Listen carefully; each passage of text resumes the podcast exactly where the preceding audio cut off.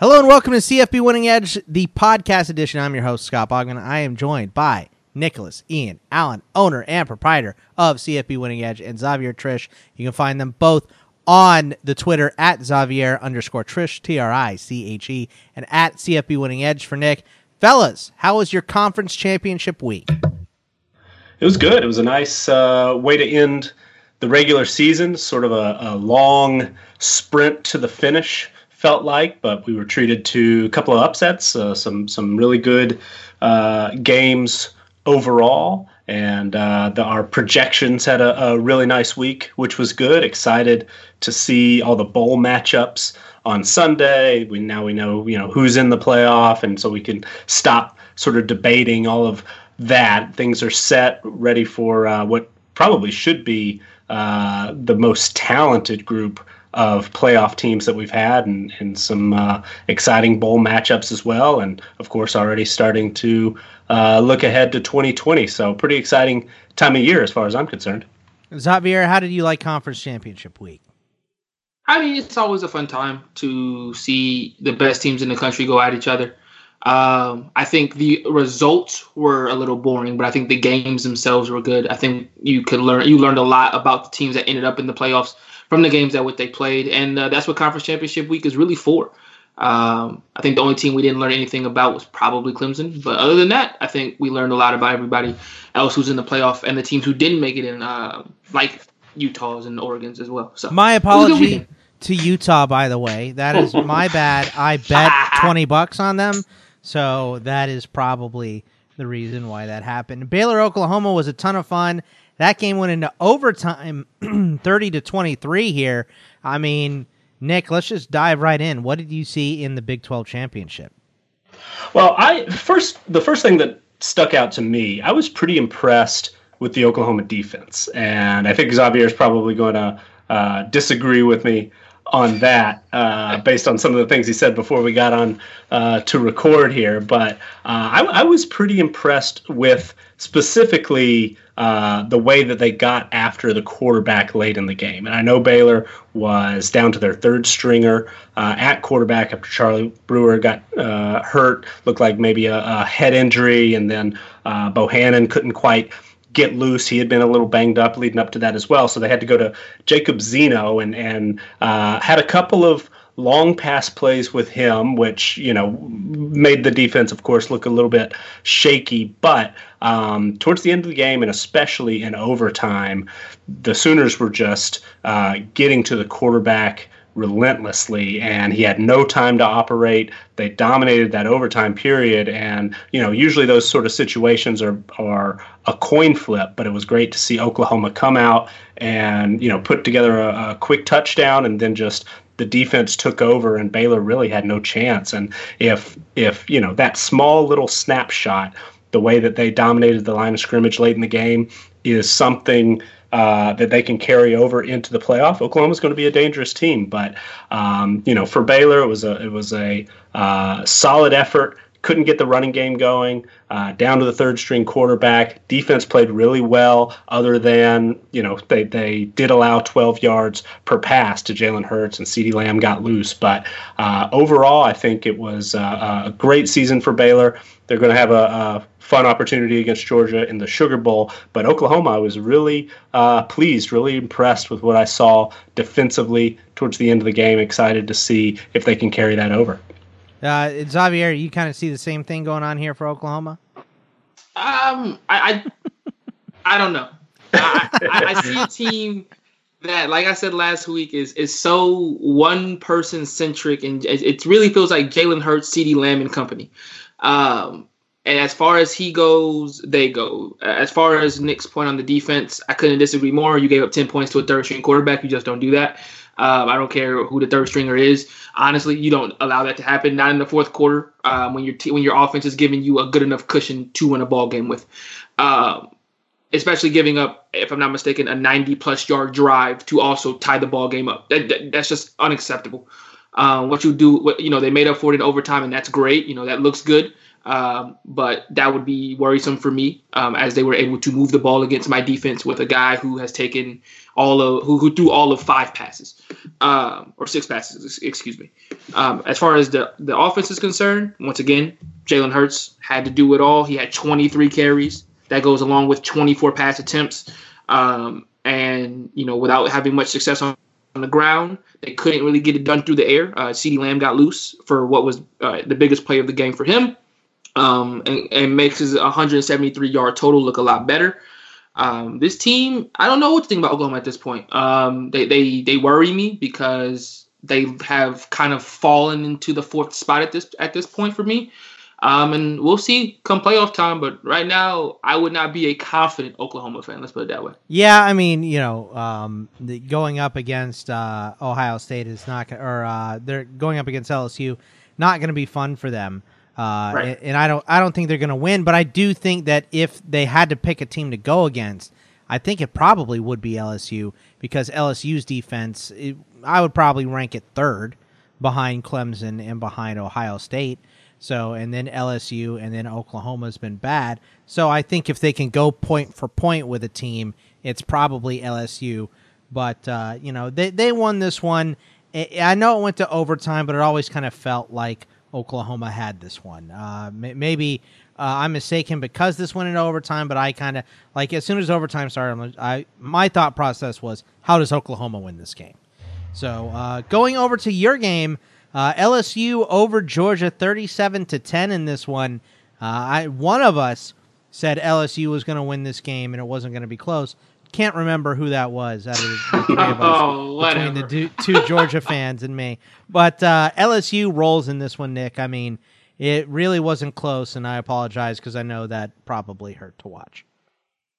Uh, well, if uh, if memory serves, I, I was pretty bullish on LSU's chances, and I know our numbers gave LSU a, a slight edge to cover in the game. So it, it, it is a weird uh, position to be in because I do have a, a, little bit of a rooting interest in Georgia. But uh, first and foremost, what matters to me are, are the numbers. You know, are, are, we hitting our projections? And uh, did expect a, a little bit closer game. We had a, a, an eight point difference in the final score, but LSU uh, really, you know, I think made a statement here. I mean, Georgia had in the first drive, and, and Xavier's got some thoughts on this. I know uh, Georgia had an opportunity to to connect on a couple of big pass plays early, and had a drop, had a, a you know some uh, a couple of inaccurate passes in the first couple of drives, missed opportunities there. Uh, and LSU, you know, it, it, was sort of a similar situation to the Alabama game. Alabama drove down and had a chance to score, and then Tua fumbled on that opening drive, and then LSU just boom, touchdown. And this time, you know, Georgia had a couple of long potential uh, pass plays they weren't able to connect and then LSU boom touchdown and then from that point you're trying to play catch up and and we just have not seen anybody be able to catch up with LSU and and uh, they were uh, as impressive as they've been all year offensively. Joe Burrow another plus 300 yard day, four touchdowns, no interceptions, you know, against a Georgia defense that is one of the most talented in the country and statistically had been uh, among the nation's best, you know, a top five unit probably uh, all season. So this was a very impressive performance for LSU. Uh, also, uh, uh, I know Georgia has had its struggles offensively, and, and D'Andre Smith, uh, Swift was banged up coming in. Lawrence Cager was out. Uh, unfortunately, we saw um, Dominick Blaylock suffer a torn ACL, and then George Pickens was suspended the first half. So they were they were playing shorthanded offensively. But uh, even Rodrigo LSU, Blankenship missed a field goal. Like that's true. And was yeah. he trying out for the Bears? I don't know what's going on there.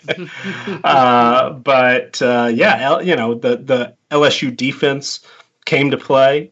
Uh, was able to basically, you know, Georgia wasn't able to run the ball all game, uh, and, and, they only averaged 5.2 yards per pass. So um, whether that's Georgia's, you know, ineptitude, we've seen some some pretty uh, poor performances offensively from them recently, but I do think LSU uh, had certainly something to do with it, and and uh, I think that this was a very impressive performance for them. I, I do completely agree with you that. Uh, Oklahoma, if they were going to match up with anybody, it's going to be LSU. I think their defense is somewhat susceptible, uh, but this was a, a, second straight really solid performance for their defense. They seem to be sort of rounding into shape at the right time, and now with some you know some time for uh, some of those guys who've been playing banged up and, and things like that some uh, opportunities to recover uh, a good chunk of time to prepare uh, I, am really excited about that game and uh, you know disappointed for georgia but uh, you know was also not rooting too hard for them because I, I, did want LSU to cover. So uh, I, you know that that's how it sort of shook out for me. It was a weird position to be in. Yeah, yeah, that's got to be strange where your numbers say against your team, so you kind of want that to hit. But I mean, Xavier, I'm not even.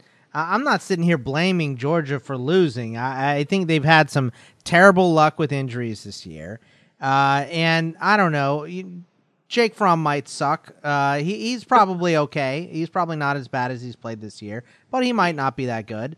So, I, I mean, this kind of played out exactly how I expected. You picked Georgia in this game, so what went wrong?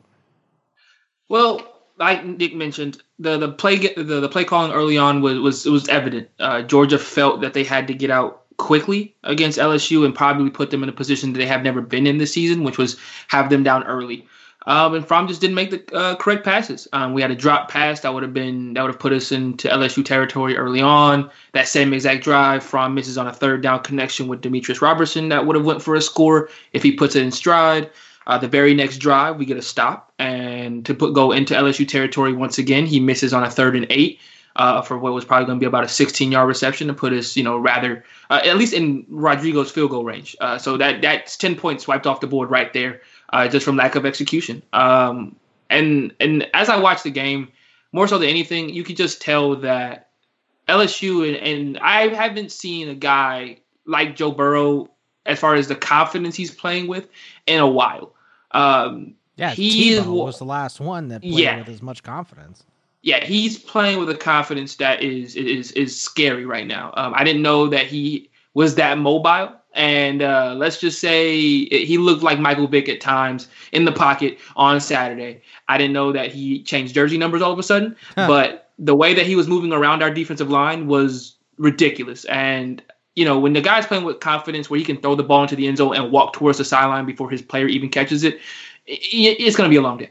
Uh, you know, and and just you know, the defense is young, so that's something that we as a as a fan base, we have to be you know realistic about.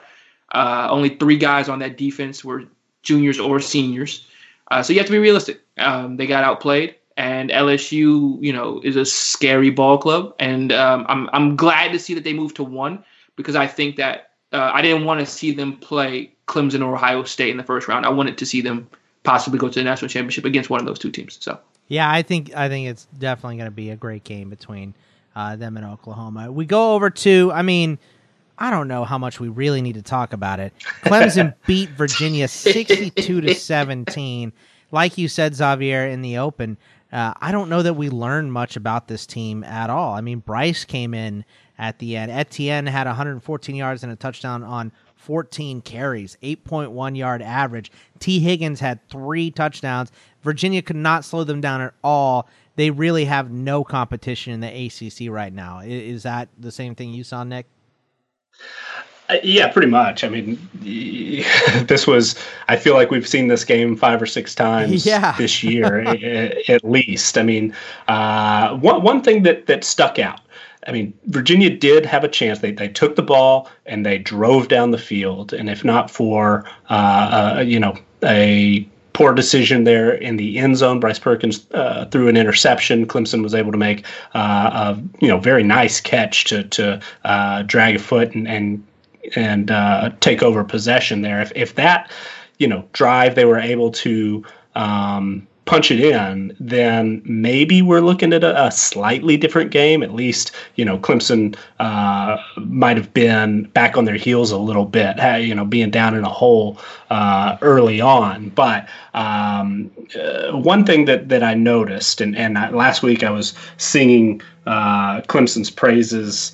Um, you know, defensively. And Virginia put some drives together, including that first one. Uh, and I was following along uh, the game on Twitter, and, and a couple of coaches that uh, I respect their opinion, a couple of high school coaches were talking about that uh, this Clemson team uh, is is obviously very very good, very talented, but they they believe that they might be a little more susceptible than um, you know that those numbers would show. Yeah, they're and, not and battle tested. That that, that right. was that was what Xavier brought up last week. Is uh, they're not battle tested, so I think they're probably the most unpredictable team going into the the playoff. Right? Clemson. I mean, they're really good, well, but I mean, I, you know, honestly, I don't think so. Um, and I, and I, think it's because of who their head coach is. Um, you know, when when when we when we say when you say unpredictable, do you mean that in a negative way or positive? No, I, well, I mean just we don't know because they haven't been battle tested. Well, like if they get yeah. smashed by Ohio State, I will not be shocked in the least. If they beat Ohio State by 50, I'll be like, well, that's Clemson for you because I just don't know because, you know, the only danger they were in the whole year was against North Carolina uh, in a bad week. So, and every team has that type of week, uh, it seems, unless you're LSU. So, um, I just don't know hundred percent what to expect. Is all. I mean, they're they're really good. I, I think if I make my predictions, uh, if, if, I'm making my predictions, my prediction is that Clemson is going to play a tight game with Ohio State, and it's going to be a very fun one to watch. And I really wish I didn't have to sell a kidney to get a ticket because it's in Glendale, right down the street from me. So it's about yeah. 30 minutes away. uh, I could get there, but I would have to sell an organ to buy a ticket to that game. So, um, you know, if anyone uh, has a ticket at Bogman Sports on the Twitter, Scott Bogman at gmail.com, just uh, throwing that out there.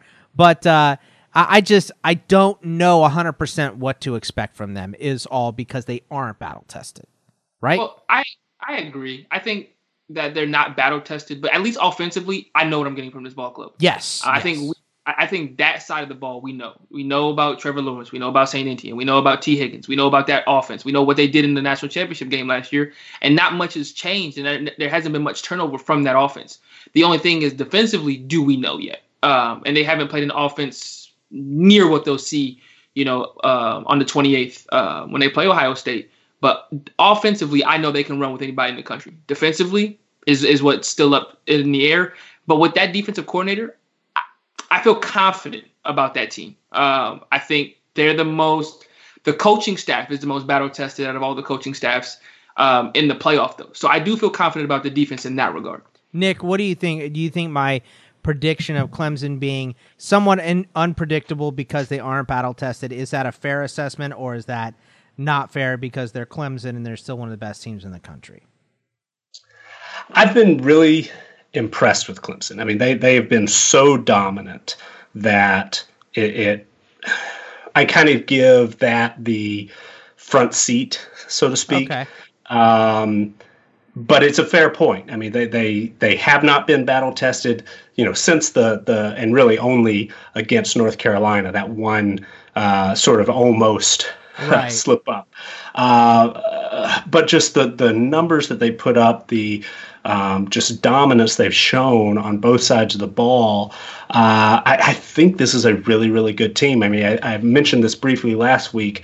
Clemson has been our number one team in our team strength ratings since Tua's first injury. Um, it, it, was very close with Alabama uh, throughout the entire uh, regular season, uh, but but once Tua was questionable to play that next game or, or knew that he was going to be out and then uh, was not 100%.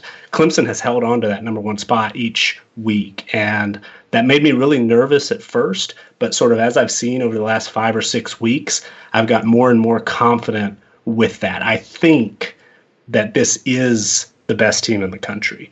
Um, and, and, you know, we don't necessarily know how they're going to react. It's been so long since they've been tested. Ohio State is certainly capable of doing it. So, uh, you know, if they get down early, something like that, maybe they don't quite, you know, maybe they're just not able to respond. I don't know. But right now, I, I feel pretty confident in Clemson. I, I think, uh, you know, made them a slight favorite over Ohio State.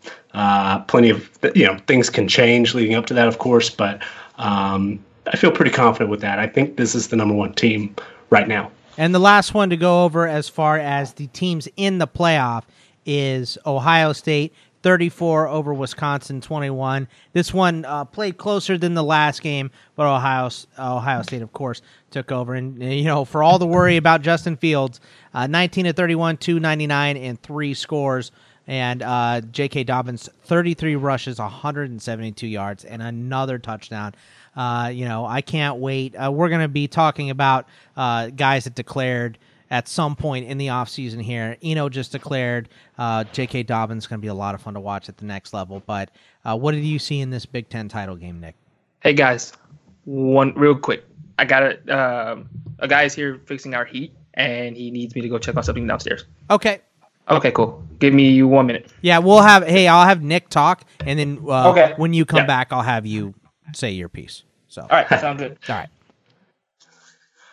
We just do the same as uh, as we did last time. Yeah. had to had to run downstairs real quick. All right. You're good. Uh, so I'll, I'll I'll go. Yeah, th- this game was uh, it, it was surprising to be honest. I mean, it was very surprising for me to see Wisconsin uh, come out and really sort of put it to Ohio State for the first couple of quarters. I mean, uh, the the first quarter we saw them really, uh, you know, Jonathan Taylor was able to get going. We talked last week about how uh, in his two previous games against Ohio State were arguably his worst performances of his career, his probably Hall of Fame career, uh, and Ohio State had really kept him in check uh, each of those first two games, and, and including this season. But uh, he was able to to get loose a little bit, break off a couple of long runs, and and uh, Wisconsin came out, made a statement. Jack Coan looked pretty good. He he you know similar to Joe Burrow, maybe not quite as uh, quick maybe on on some of them, but he was able to get things going uh, in the run game as well. Sort of added a, a different element that Ohio State had to uh, you know contend with, and he was able to find Quintez Cephus for uh, some big plays in that first half. They really really did uh, sort of you know grab the momentum, grab uh, the opportunities that were there, and and uh, it, looked like they were in control. I mean, the the conversation uh, on Twitter and things like that were, you know, okay, now, now how do we get uh, Wisconsin in? Is this team better than Oklahoma? And uh, it, it, looked like it was going to turn when uh, Ohio State was down 14 nothing, was able to uh, get a touchdown drive. And I thought, you know, okay, now things are things are fine. Ohio State's going to come back. They're going to take control, uh, and it was just before uh, halftime. But Wisconsin, in four plays, goes 75 yards in roughly 30 seconds to just immediately take control again and, and took a 21-7 lead into the locker room at halftime. Uh, it, it, you know, I thought at that point, like, okay, maybe they can do it. Right, uh, right. So my mind just just changed uh, instantly. I was I was the same drop. thing was going through my mind. It's funny that you said that because I was thinking the same thing. I was like, okay, this is going to go into halftime. They're going to be down by a touchdown. They're going to come out and score like four immediately, and this is not going to be a game. And uh, then Wisconsin got that touchdown before the half, and you're like, maybe maybe there's a shot here because Ohio State is not playing their best game right now. Right, exactly, and, and uh, then it, it, was almost like whiplash that the same thing happened after that Ohio State uh, opening drive right after halftime. They just go down five plays, seventy-five yards, in you know a minute and a half, and then we thought, okay, now Ohio State's in control. right.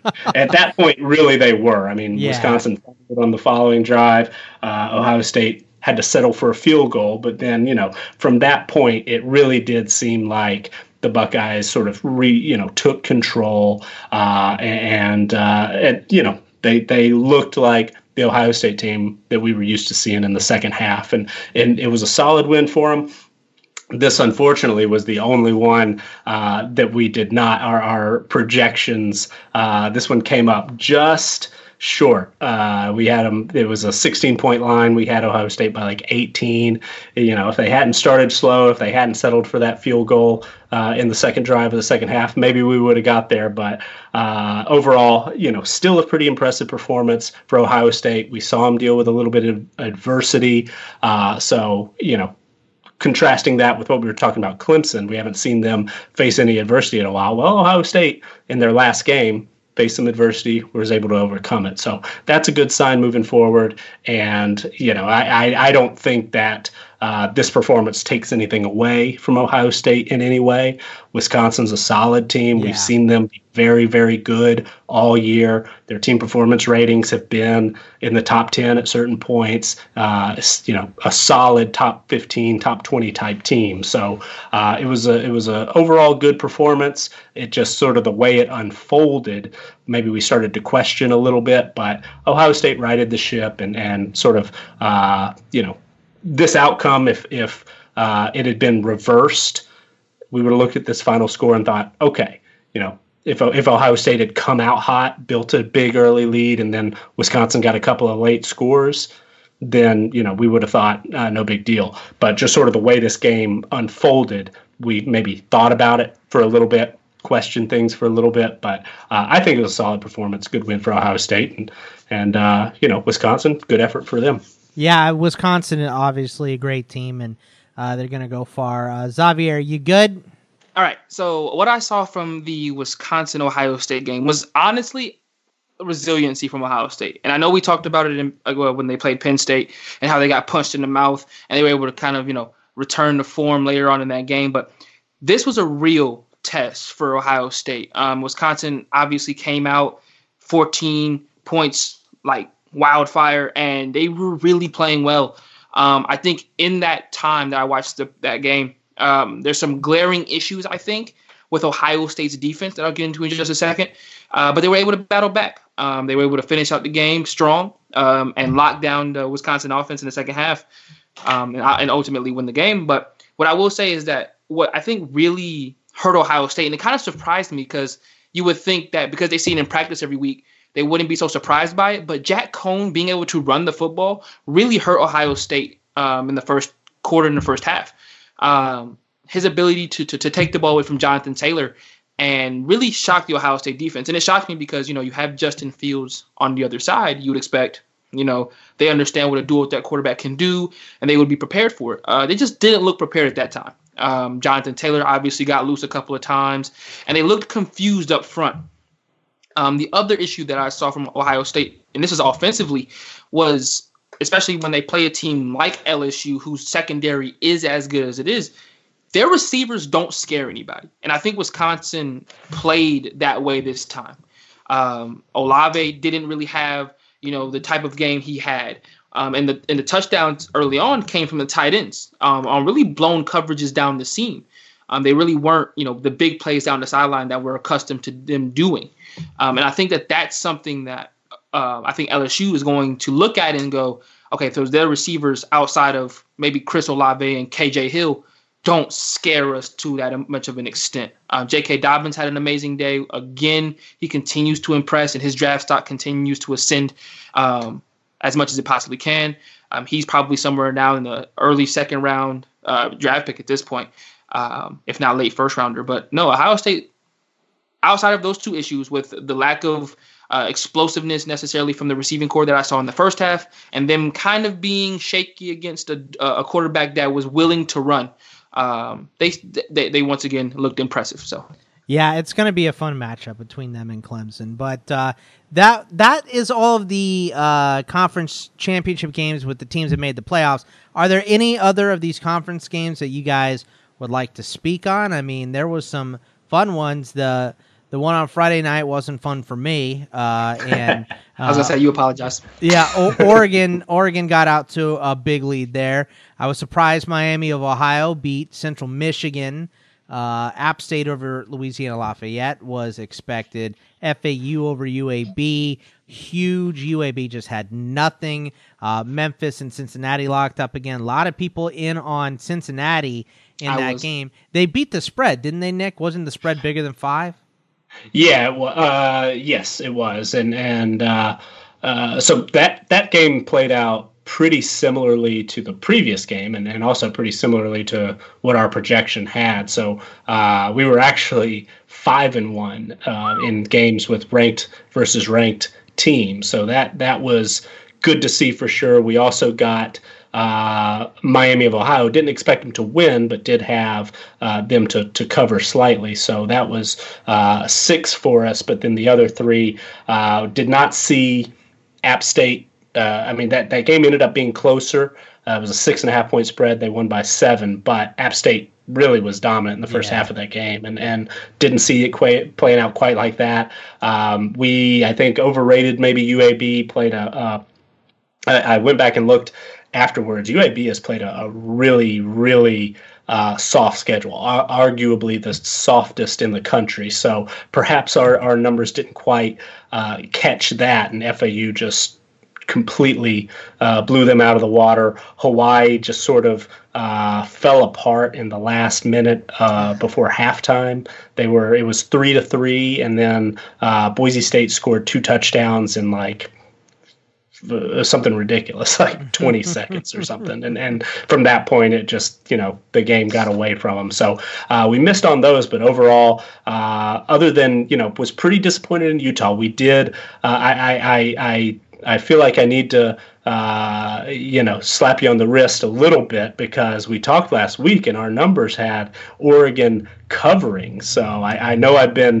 You know, I just wanted Utah. to take Utah to make it interesting, and it made the I game less I interesting. understand, but but we told you Oregon was going to cover. I No, know. I, I didn't see it playing like that for, for Well, sure. I mean, disappointing uh, performance by Utah. It looked for a second like Oregon, like it was playing out very very similar to the Auburn game where they jumped out huge Yeah. and then right. uh, let Auburn get back in, and Auburn was, of course, able to come back and win it. But uh, you know, give credit to Oregon and uh, Kayvon Thibodeaux, by the way, Jesus. is going to be so much fun to watch. Um, but uh, Oregon was able to, to you know stop the bleeding and then uh, reestablish control of that game. So good for them. Disappointing for Utah, but uh, otherwise overall. Uh, pretty pretty solid day for us, and, and I think a good day, um, good good you know final weekend to get to see some of these championship teams. So um, yeah, was a was overall a, a pretty solid week. Thibodeaux Yeah. was in Tyler Huntley's face every Yeah, I think- play.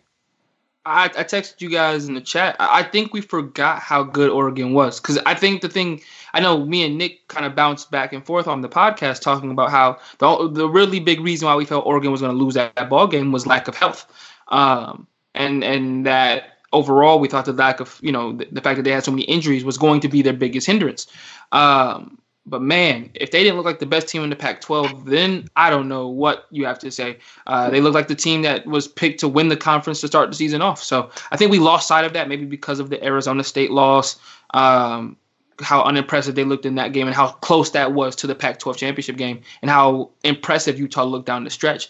But man, Oregon really took those boys to the woodshed when it was necessary. Yeah, they really did. And right as soon as you thought they were going to start climbing back in it, um, you know that that uh, Utah's going to start climbing back in it. Oregon was like, "Nope, we'll Nope. match your touchdown, and then we'll have another one, and then another one, and it's over with." So uh, disappointing to say the least. But one game this week uh, does involve a ranked team, number twenty-three Army and Navy.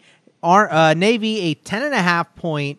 Um, favorite in this game. The over, uh, I just went away from it for a second. The over in this game is 40. So, Nick, how do you see the classic Army versus Navy game playing out for this season?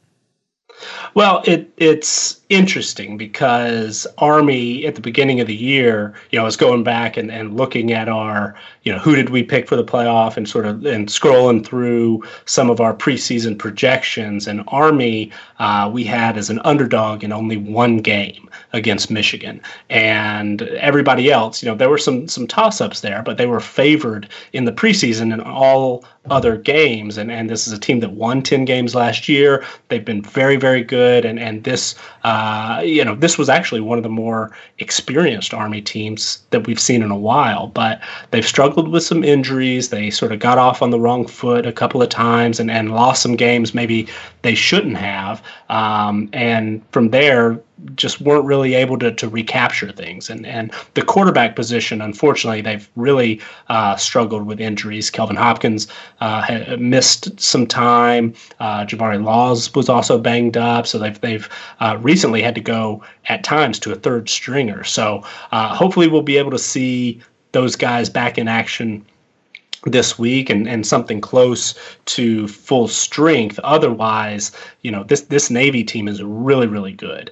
And we talked about them briefly a, a couple of weeks ago uh, when they were getting ready to play Notre Dame, and and that game, of course, didn't didn't quite work out this way. But we talked about how far the Navy defense has come, how much better they have gotten this year compared to last, and uh, you know these two teams are very familiar with one another. So you know def- defense was always going to be probably. Uh, the the biggest factor in this game. I mean, we have not seen high scoring games recently. Uh, I believe it's going to be cold in Philadelphia, and, and so that, you know, doesn't really uh, lend itself to a big score and, and um, the, the, you know, the passing game probably is going to be pretty close to non-existent not only mm-hmm. because these are triple option teams but uh, they they practice against it you know all year, and they've played the same. Uh, you know, they've played each other uh, obviously every year, so they're not going to be surprised by you know the the naked boot, the waggle, the you know all this sort of stuff that that. Uh, they're able to connect for huge gains in the passing game with surprise attacks against other opponents that they don't see very often or don't practice against the triple option as much you know these two defenses they're gonna they're gonna be sound uh, they're gonna to uh, probably you're not going to see uh, some huge missed assignments and, and let a receiver uh, just get wide open.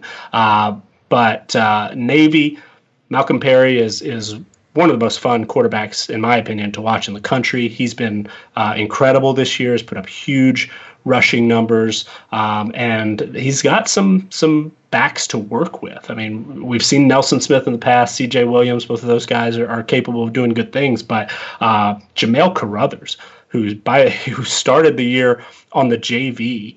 Uh, and, and then has just emerged as a beast at fullback. I mean, he is really fun to watch incredibly difficult to bring down uh, and has a little bit of speed. He's run away from some some guys on some long touchdowns this year. So I think Navy uh, is the better team. I think they're better on both sides of the ball, but the familiarity uh, and the conditions makes me think that uh, this game is going to be a little tighter than that 10 and a half point spread. Our numbers have it at 8.75. And I do think it's going to be a pretty low scoring game. So uh, our projections Navy 23, Army 14. That seems about right. Uh, and Navy has been so much better this year that it wouldn't completely shock me if they end up winning by two touchdowns. But uh, traditionally, just the way these games normally play out, a low scoring, uh, one score or very close to it uh, type of game is it just seems like the most likely outcome. So uh, I feel pretty confident in that. Navy 23, Army 14, something in that range. How do you feel in this uh, Army Navy matchup, Xavier? I'm a little sad because I wish that Navy was playing for an opportunity to go to a New Year's Six. I think it would be fun with that atmosphere kind of around this game. I mean, it's already going to be a raucous atmosphere. Neither one of these teams necessarily they want to beat each other. Let's put it that way. But when the stakes are higher, you know, crazier things happen. Um, I got to watch Army in person. Um, it's not the same Army team, obviously, uh, due to injuries. Uh, but this game for me, it, it's one of those games that I wouldn't watch if it was during a normal week of college football. I'm going to be honest, uh, but because they play by themselves, I'm kind of forced to watch it. Um, unfortunately, the game lasts about an hour and a half because both teams run the triple option. um, but uh, Navy's gonna Navy should handle this game pretty easily. Uh, I know I picked them when they played Notre Dame um, earlier this year. Um, obviously, that didn't end in what we thought it would. Um, but this Navy team has been good all season. The only two teams that they lost to are Notre Dame and a Memphis team that's going to represent the Group of Five in uh, a New Year's Six this year. So you take you take that into account with the quality of teams that they've played this year. Um, they should handle and they should walk with oh, uh, walk away with a victory pretty easily. I think that ten point spread is is rather generous to Army uh, with the amount of people who are injured for them, um, and how good this Navy offense and how good this Navy team has been at times this year. Um, I got Navy uh, more than covering that 10 point spread. Yeah, I think the point spread is a little bit low, but I, am okay with this total of 23 uh, to 14 also because, you know, two triple option teams, like you said, this game's going to take about 11 minutes to finish, and uh, I, there's not a lot of chances for scoring. So if everything goes right, it should be a fairly low scoring game, and I don't like double digit spreads in uh, overs that are under 50. That I just don't particularly care for that unless it's just going to be absolute utter domination. And I think this game is better than that. Uh, as far as uh, competitiveness goes. But uh, we will get to the bowl games, but we're going to save that for next week because we're going to have shows every week. So this isn't like any of my CFF shows where we take a week off or anything because there's no fantasy playoffs. We keep going here on CFB Winning Edge, and uh, we want to talk about the awards here. So um, you know, the Heisman, obviously, they announced the final four. It's Burrow, Fields, Hurts, and Young, right? Is that it? That's the final four? That's it. That's it. And, and uh, you know, good, good to see a defensive player get there. I mean, Chase Young, I know we've all said at different times this year, we think he's probably the best player in college football. So he's certainly deserving. Uh, I, I'm I was a little bit surprised, I think, because as soon as he had that two game suspension, whether it was uh, unjust or not, uh, you know, usually we don't see a Heisman finalist if he's missed time. Um, but he he's just been that good, and and uh, he's been a little quieter the last couple of weeks. But we've seen him just you know the first game against Wisconsin was totally dominant uh, against uh, you know Michigan uh, had had some good moments. He was quiet a little bit early, but um, you know, uh, and against Penn State, of course. But um, happy to see him get the invite. Uh, obviously, Joe Burrow, runaway favorite. I mean, I think we can, uh, if his name's not already engraved on the trophy, I mean, it, it probably could be really soon. But um, you know, it's a it's a nice reward for uh, a guy like Jalen Hurts, who put a, uh, a spectacular statistical season, um, has dropped off a, a, little bit in, in recent weeks, but just the numbers he put up all year were incredibly, incredibly impressive. And, and he is a person, uh, from from my perspective, seems like an incredible person. So happy to for him to have that moment to to go out and, and be a Heisman finalist. And then Justin Fields, uh, really sort of, I think in some ways, he he really has been the difference for Ohio State this year. And and uh, there were unknowns coming in uh, with a transfer quarterback and a first time first year head coach. You know, what is this Ohio State team going to look like? And and he really, I think, uh, his just overall ability um, really helped Ohio State sort of take that next step, and, and, they went from question mark to you know questions answered, and, and then just exclamation point. I mean, this is arguably the best team in the in the country. They're very very close with Clemson, and as far as our numbers go, they have the number one roster strength in the country, and and he's you know a big reason for that. He's he's uh, been productive enough that he is now a 100 rated player according to our individual player ratings. So uh, overall, very very impressive group. Uh, but Burrow, just the things that he has done this year, we've talked about him plenty. Uh, he, he's got to be the the runaway here. I mean, he, he's going to put up a historic number, I think.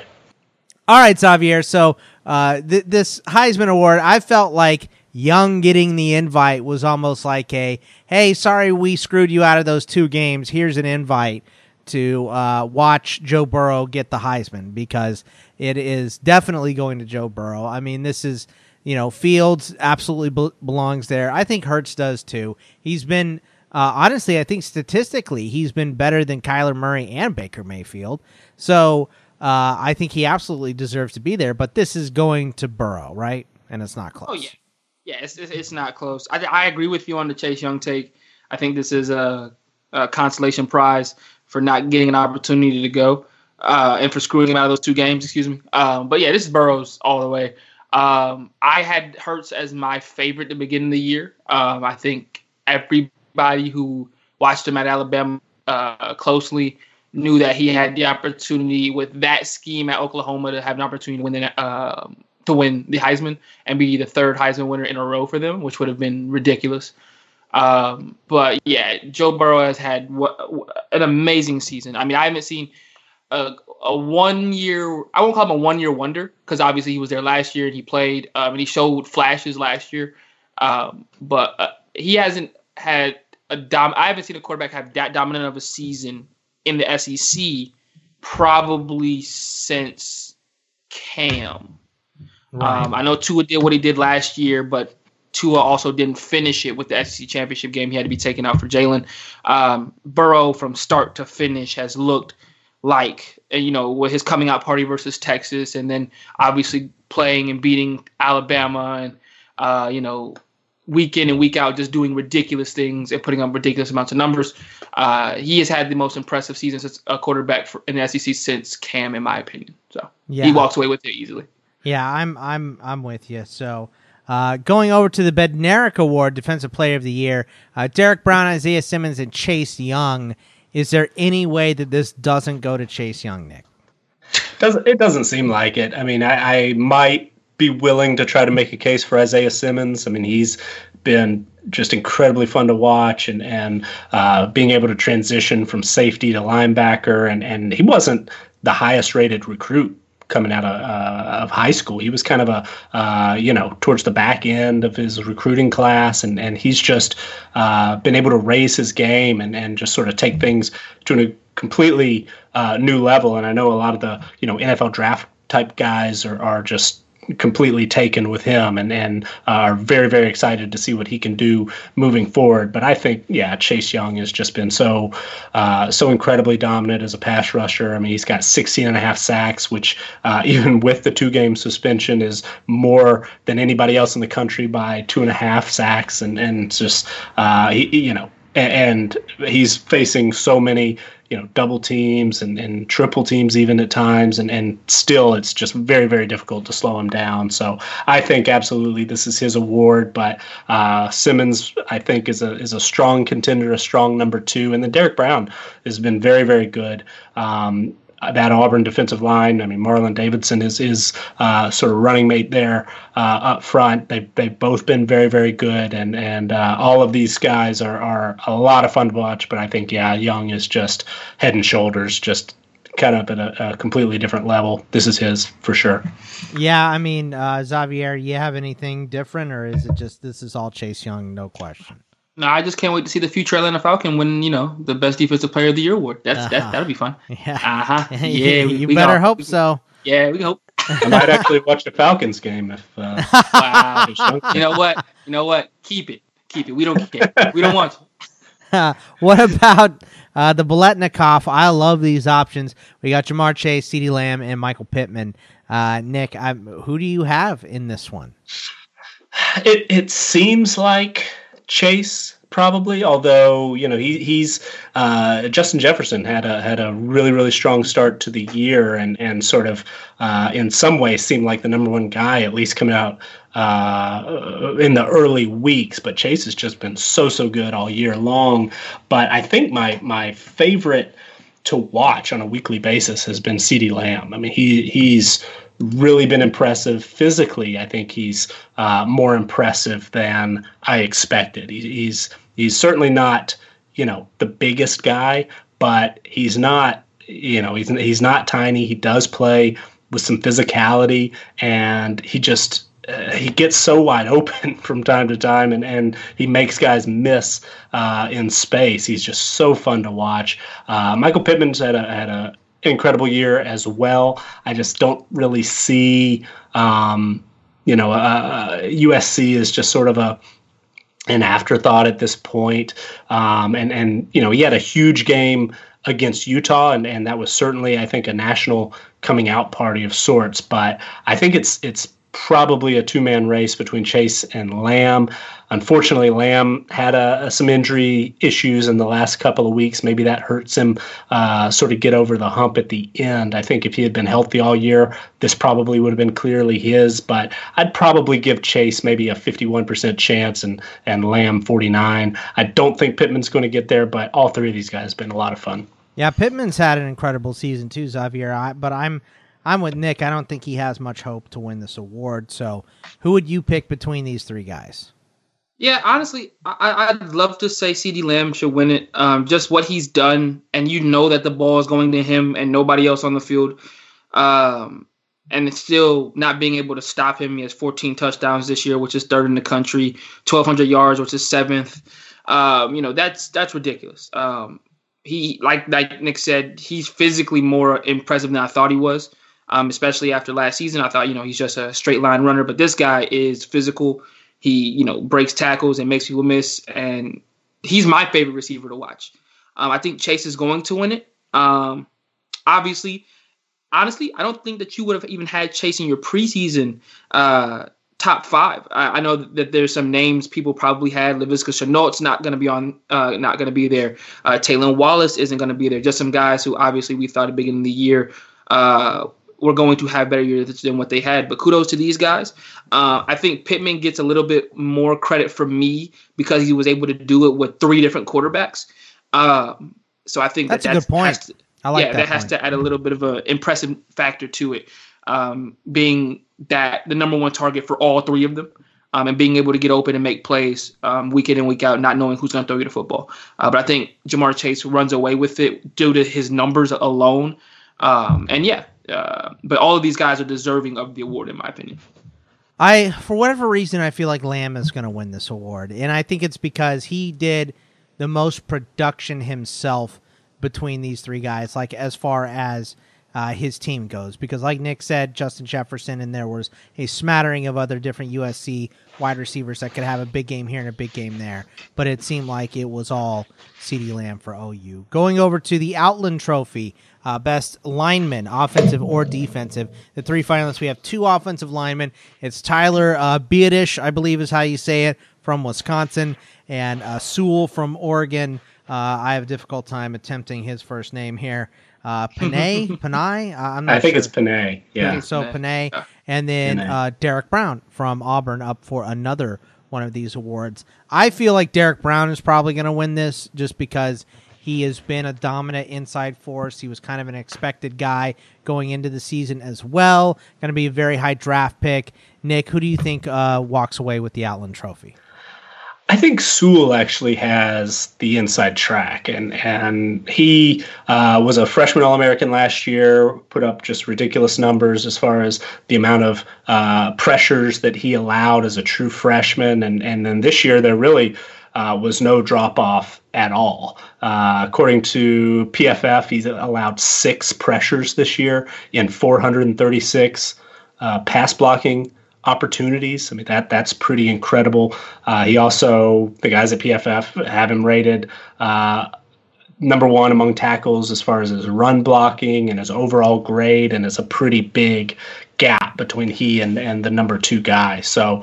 Um, looking at, at those numbers, and, and, then I know a lot of the, the uh, sort of offensive line observers that I've I've heard and pay attention to, the Cole Cubelics and uh, Jason Taylor, the, those type guys uh, have, have just been you know completely wowed by Sewell as well. So uh, I think Brown is certainly a, a worthy candidate, um, and he you know if, if he's not going to uh, be able to, to you know overcome Chase Young for anything. Maybe this would be sort of a, a, nice uh, feather in the cap for him. But I think Sewell is just as a offensive tackle as good as we've seen in a very very long time, and and everybody knows it. And so I, I, think he's got the inside track here. He is a sophomore, so he, he will have another opportunity next year. But uh, I, I don't necessarily agree that we should defer on on uh, on that and, and give uh, the more experienced guy the, the award just because. So I personally would vote for Sewell for this. Uh, if I were given the opportunity, I think he's just a special, special player and, and is most deserving. What do you think, Xavier? Who's winning the Outland? I think it's going to be Derrick Brown. Um, and the reason why I think so is because he he's shown up in every game. Um, and, and you can and you can look to every single ball game he's played in, even against what arguably a lot of people feel like is the best and most explosive offense in the country, in LSU. I mean, he dominated that game um, to start off. Um, he made Joe Burrow look human. Um, he got after the quarterback. He the most impressive play I've seen all year when he essentially tackled Burrow and the offensive guard at the same time by just pushing the guard into Burrow. Um, and just manhandling that offensive front, which we've seen handle some of the best defenses in the country. Um, and he's done game in, game out. He had a good game against Alabama. Um, you know, part of the reason why he uh, make, made Mac Jones uh, throw the pick sixes was because there was pressure up the middle. Um, and, and I think those impressive plays are going to lend itself to him op- overall winning it. Um, a lot of times with this trophy, it's tough to to give it to somebody who hasn't, you know, you know, has that wow factor. Um, but Derrick Brown has those wow factor plays this year that you can point to as to why he's going to win the Outland Trophy. So that's why I think he gets it over gets over the hump. Uh, not discrediting anybody else who he's in obviously competition for; they're all deserving of it. Of it, but I think Derrick Brown has the wow factor that pushes him over the hump. Yeah, I, I'm I'm with you on that. So I like Derrick Brown for that one. What about the Thorpe Award, Nick? It's Delpit, uh, Okudah, and Reed for Georgia. Who comes away with the Thorpe Award this year? This one's really odd to me. Yeah. like, wh- yeah. like, why are these three guys the finalists? I mean, you know, no, I, I certainly don't mean any disrespect to any of them, but uh, preseason, Grant Delpit, absolutely would have would have thought that he was going to run away with this. Was uh, I wrote a big, you know, top 100 players thing for FanSided in the preseason. He was my number one guy, uh, but he struggled early on, yeah, and he's really dealt did. with injuries, and and uh, I think at this point we could argue he's the third best defensive back in his own secondary. I mean, Derek Stingley, the true freshman, has been Amazing. absolutely Whew. incredible. Uh, and, and, you know, there there are some that that might say uh, that. Um, oh gosh, I, I just lost my lost my train of thought here uh, the LSU that Kristian Fulton, yeah, yeah, yeah. That, that Kristian Fulton uh, is getting a lot of you know first round buzz and, and things like that, and he's had an excellent, excellent season uh, playing the flex position there at LSU. So uh, those two guys, I think at this point, might be a little bit more deserving than Delpit. I mean, I, I, I you know, have loved what I saw out of Delpit as a freshman and sophomore, but I think his junior year slightly disappointing, you know, against huge, huge expectations. But uh, that and then compared with uh, with Fulton and, and Stingley is kind of uh, I'm not sure. So uh, then I think you know J.R. Reed, okay, you know he's he's he's been in the mix before. He's a preseason All American type guy, and and uh, is a is a really good story. I mean, uh, he was less uh, highly recruited than Isaiah Simmons, so for him to to come out and become a, a guy that's made. Uh, I want to say 41 starts in his career at Georgia uh, is, you know, that's impressive. He's been on what a lot of people have called a no-name defense. He's been kind of the face of it this year in, in some ways, but he, he really hasn't put up big numbers. I mean, tackles in the 40s, one interception. Uh, he did score on a fumble return, but uh, you know, just just not usually the the type of numbers that you expect out of a Thorpe Award winner. And the fact that he doesn't play corner, this traditionally has been, uh, you know, the, the, guys that come to mind immediately for me have been corner type guys. So uh, that that makes me think that probably Okudah has the the maybe the the best resume out of these three guys. I mean, he does have three picks. Uh, he's uh, you know as talented as they come. I mean, he's another probably top of the first round type uh, talent, and that doesn't necessarily you know I don't I don't necessarily think pro prospects should should factor in here. But uh, out of these three guys, I think from a resume standpoint, he's he's uh, had the best year, and he's he's done some really good things. And Ohio State has been excellent defensively, statistically. They've been among the best in the country all year, and and he's a big reason uh, for that. So I think he's got the edge. But overall, the this as a group of finalists is a little bit puzzling to me.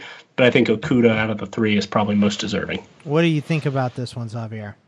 I think somebody's getting snubbed, and I, and I, genuinely think that Antoine Winfield should not only get should not only be in this finalist, but I think he should get the award. Um, 80 tackles, three sacks, two forced fumbles, and seven interceptions. That's ridiculous number for, for a guy who won't even be on, who's not even a finalist and wasn't even considered as one. I don't think J.R. Reed should be on this list uh, for everything Nick said. Uh, statistically, he has not really done enough to be on this list. I think Grant Delpit is obviously on here because of more of his name uh, than his production. Um, you know, there were, you know, his, his draft stock has really fallen. I, mean, I know he was coming in with uh, ridiculous expectations, you know, being almost thought of as the best defensive player in college football. You know, obviously that's before Chase Young decided to do what he did this year and everything else. Uh, but his draft stock has dropped, and Okudah he he's been good um, on a, on a on a good defense. But if we match numbers for numbers, Antoine Winfield blows him out of the water. And I know that this is a primarily cornerback driven uh, award, but the numbers speak for themselves. Uh, you, you, when when the guy that is probably going to win the award in Okudah has four less interceptions than you, three less sacks, and fifty less tackles I think at, at that point you have to think about who they're why they're giving the award to who they're giving it to.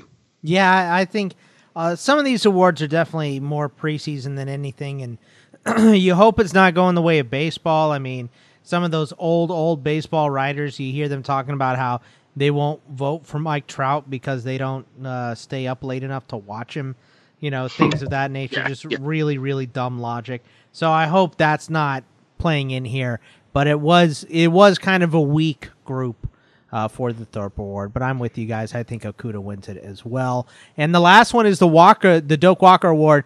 Uh, Chuba Hubbard, Jonathan Taylor, and J.K. Dobbins. You know, before the season started, you would definitely. Yeah, I think all of us picked Taylor, and uh, that would have made sense. Uh, Dobbins would have been a decent selection as well. Uh, Chuba had an incredible year, though. Nick, who do you give this award to? Because all three of them are deserving. I think this is the You're opposite right. I mean, of the Thorpe Award. Right? That's exactly what I was about to say. it, it is the total opposite of the Thorpe Award. You know, uh, give them, give all three guys uh, the award. You know, I mean, I think Taylor probably maybe gets the edge on just the career achievement sort of thing. Uh, again, that's not necessarily something we should take into account, but through the first three years, uh, you know, in college football history, Jonathan Taylor has been the most productive running back in history. So uh, that I think gives him a slight edge. And and you know, from a numbers standpoint, these guys had the same year. All three guys had the basically the exact same year. Dobbins and Taylor played an extra game, uh, so it, it, you know it took that extra game for them to catch up almost to Chuba Hubbard, uh, who is the nation's leading rusher with uh, 1,936 yards.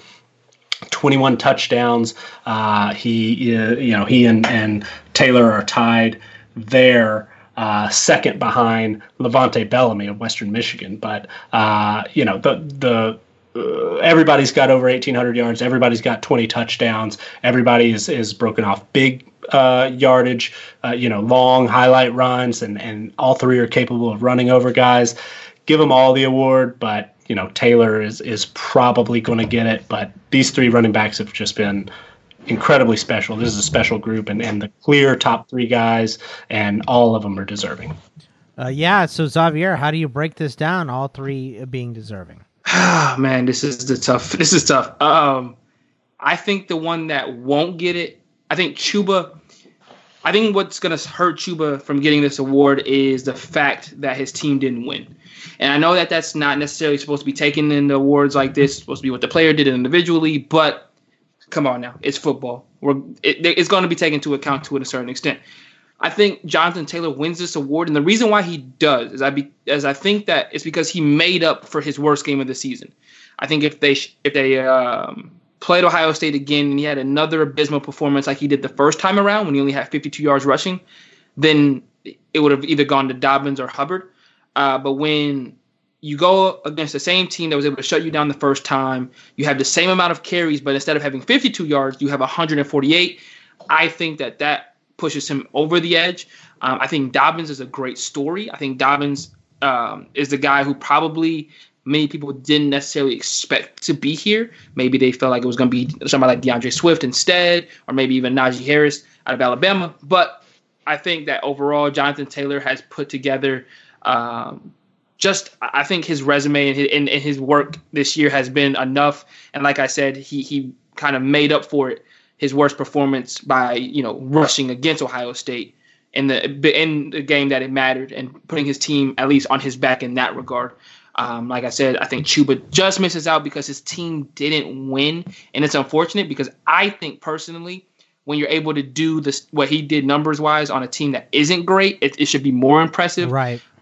But I think that people are going to look at the fact that they're eight and four, that you know against the bigger teams in the country that they played this year. You know, he was not able to do enough. Um, and that's just unfortunate. That's just kind of how it goes sometimes when you don't play on a team that's good enough to run the table. So I think I would, Jonathan Taylor walks away with it. I would give it to Chuba. I, I would give it to him because of what he did with you know the the musical chairs, the quarterback we kind of yeah. saw. I mean, it was uh, it was Sanders for the majority of the season, but he got banged up, and Dru Brown played uh, a couple. And Wallace went down too, and Tylan right. Wallace went down. So there it was just like he was almost the entirety of the offense.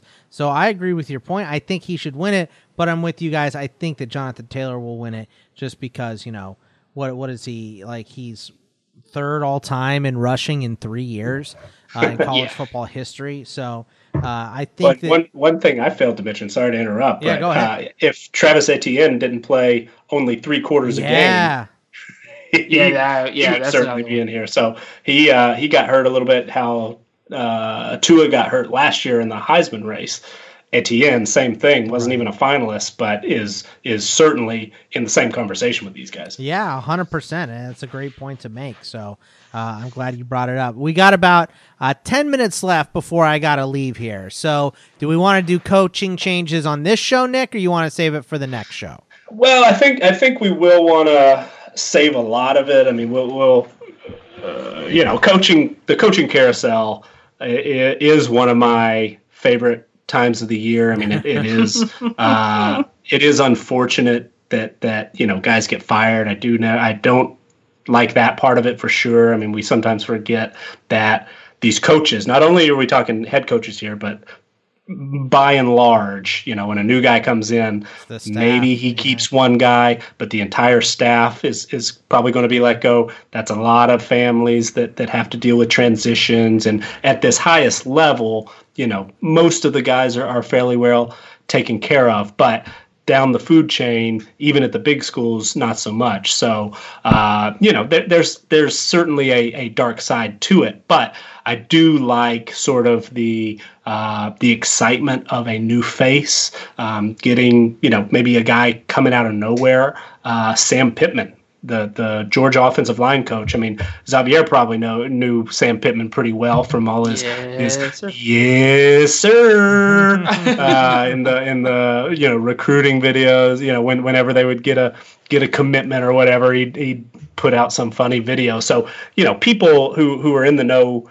Uh, at Georgia, knew Sam Pittman pretty well, and and you know people at Arkansas probably knew about him because of his success there uh, as an offensive line coach under Brett Bielema. So you know, see him the, the last couple of days uh, sort of get elevated to a national uh, spotlight and really, I think, take advantage of it. I mean, I've seen so many people uh, who, you know, see him for the first time or, or maybe getting their, their first sort of taste of his personality and and have have responded uh, to say like, okay, you know, I'm, I'm interested to see this guy. Like I, I, like this guy. I like his personality. I'm interested to see what's going going on, and have no idea what Arkansas is going to look like under Sam Pittman. Have no idea what sort of staff he's going to bring on. I think at this point he's only he's got uh, an offensive line coach. He's an offensive line coach, and he's he's you know, for his first hire as an offensive line coach. So interesting to see situations like that. How is the staff going to shake out? What, you know, are we going to see a change in scheme? All that sort of stuff. Steve Addazio got hired at Colorado State somehow. I mean, earlier earlier today, wow. I think two other guys, they were like, all right, you know, it's going to be, uh, or, or, last night, all right, it's going to be Butch Jones. Oh, this morning, oh no, it's going to be Kevin Wilson. And, and then, you know, 15 minutes before they officially announced, like, oh no, no, no, Steve Addazio. Like, uh, what, what, are, what are they doing? You know, so I mean, it's it's it's just. I, I, I have a lot to say on all these guys, so I think we probably will uh, save most of it. But yeah. uh, what was the most? Was that the most surprising one, Addazio? to you? Well, that, it's it's the it's the most recent one, so maybe I just haven't had time to really wrap my head around it. I've, I heard that uh, Urban Meyer was really involved uh, with the the search there, and a lot of all those guys that that you know. Uh, I mean, Butch Jones, I don't think had any Urban Meyer ties, unless I'm forgetting something. But Kevin Wilson was his offensive coordinator at Ohio State, and, and Jeff Hafley, who's at Ohio State now, was a name. Colorado State alum. Uh, a little bit disappointed. It, it, seems like he didn't get a, a you know a, a, closer look for some reason. Not sure what happened there, but um, but uh, that I think was the most surprising at first. I mean, Pittman was pretty surprising. He's never been a coordinator before. Getting right. his first head coaching job is in, in, the SEC. That's you know pretty pretty high profile stuff. Uh, so uh, that was maybe a little bit surprising, but it made I think more sense than Addazio. Um, but uh, you know that that one probably most surprising. Um, I mean, but Taggart uh, is back at is, is at FAU now. So, that's right. That's uh, right. You know, he doesn't have to move that far away. Um, you know, you know. Let's, let's, look at the positives. Um, I think for me, it has to be that the lane. Yeah. You know, lane lane's back. Lane lane's back. He gets to play Saban every year now. Uh, we can bring out the signs for good bad good Bo bad Bo scratch him out and put good lane and bad lane. I can't i can't wait for this. Um, i can't wait to have him beat out saban uh, for some guys on the recruiting trail which i can't wait to see him tweet about. Um, you know he's already tweeting at alabama and at lsu um, you know um, you know so he's already getting fiery. And it's coming off the back of an alabama not making the playoff too which is even more of a you know opportunity for lane to take digs I, am excited. I'm excited for him to be at Ole Miss and to see him, you know, back in a in a program that kind of fits his name. Um, you know, no no no disrespect to FAU, but he's finally at a bigger program now. Right. Yeah, and I think uh, it's going to be a lot of fun to watch with him there. So I'm absolutely excited for that one too. But that is going to wrap it up for us. Nick, tell everybody about the CFB Winning Edge Patreon.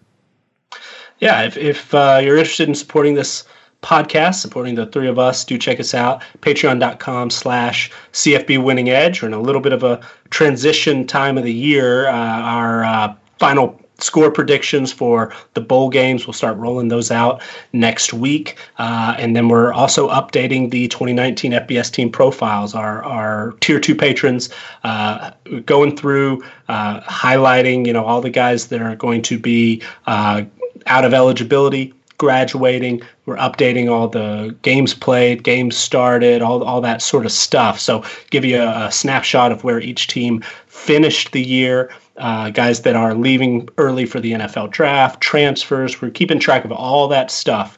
And then uh, also behind the scenes, starting to get the 2020 team profiles ready. Our, uh, our launch date goal for that is the February signing day, uh, because at that point, pretty much all the Power Five recruits will be uh, in place, like 99.9% of them. Uh, so, for the most part, we're almost you know going to be full steam ready to go 2020 there at, at the february national signing day. So uh, hoping to have all that updated and uh, ready you know starters coming back and, and uh, new depth charts project, projected depth charts and all that sort of stuff. So uh, do check us out. The the, the the more patrons we get the quicker that stuff can get done because then we'll be able to actually uh, go out and, and hire some help to help fill those in. So uh, the sooner you want it, if, if you're interested, already ready to look ahead to 2020, uh, you know, maybe maybe consider uh, supporting us and, and helping us sort of get to that as soon as we possibly can because we, we certainly want to. Uh, Patreon.com slash CFB Winning Edge. Uh, we would love your support. And of course, thanks to all of our patrons that have been with us all year and really excited about the future. Yeah, and stick with us. We got bowl shows. We got all kinds of off season shows in the works for you as well. So stick with this podcast. Follow us all on Twitter at CFB Winning Edge for Nick, at Xavier underscore Triche, uh, T R I C H E for his Twitter, and at Bogman Sports for me. And uh, we will see you guys next week. Take it easy, everybody.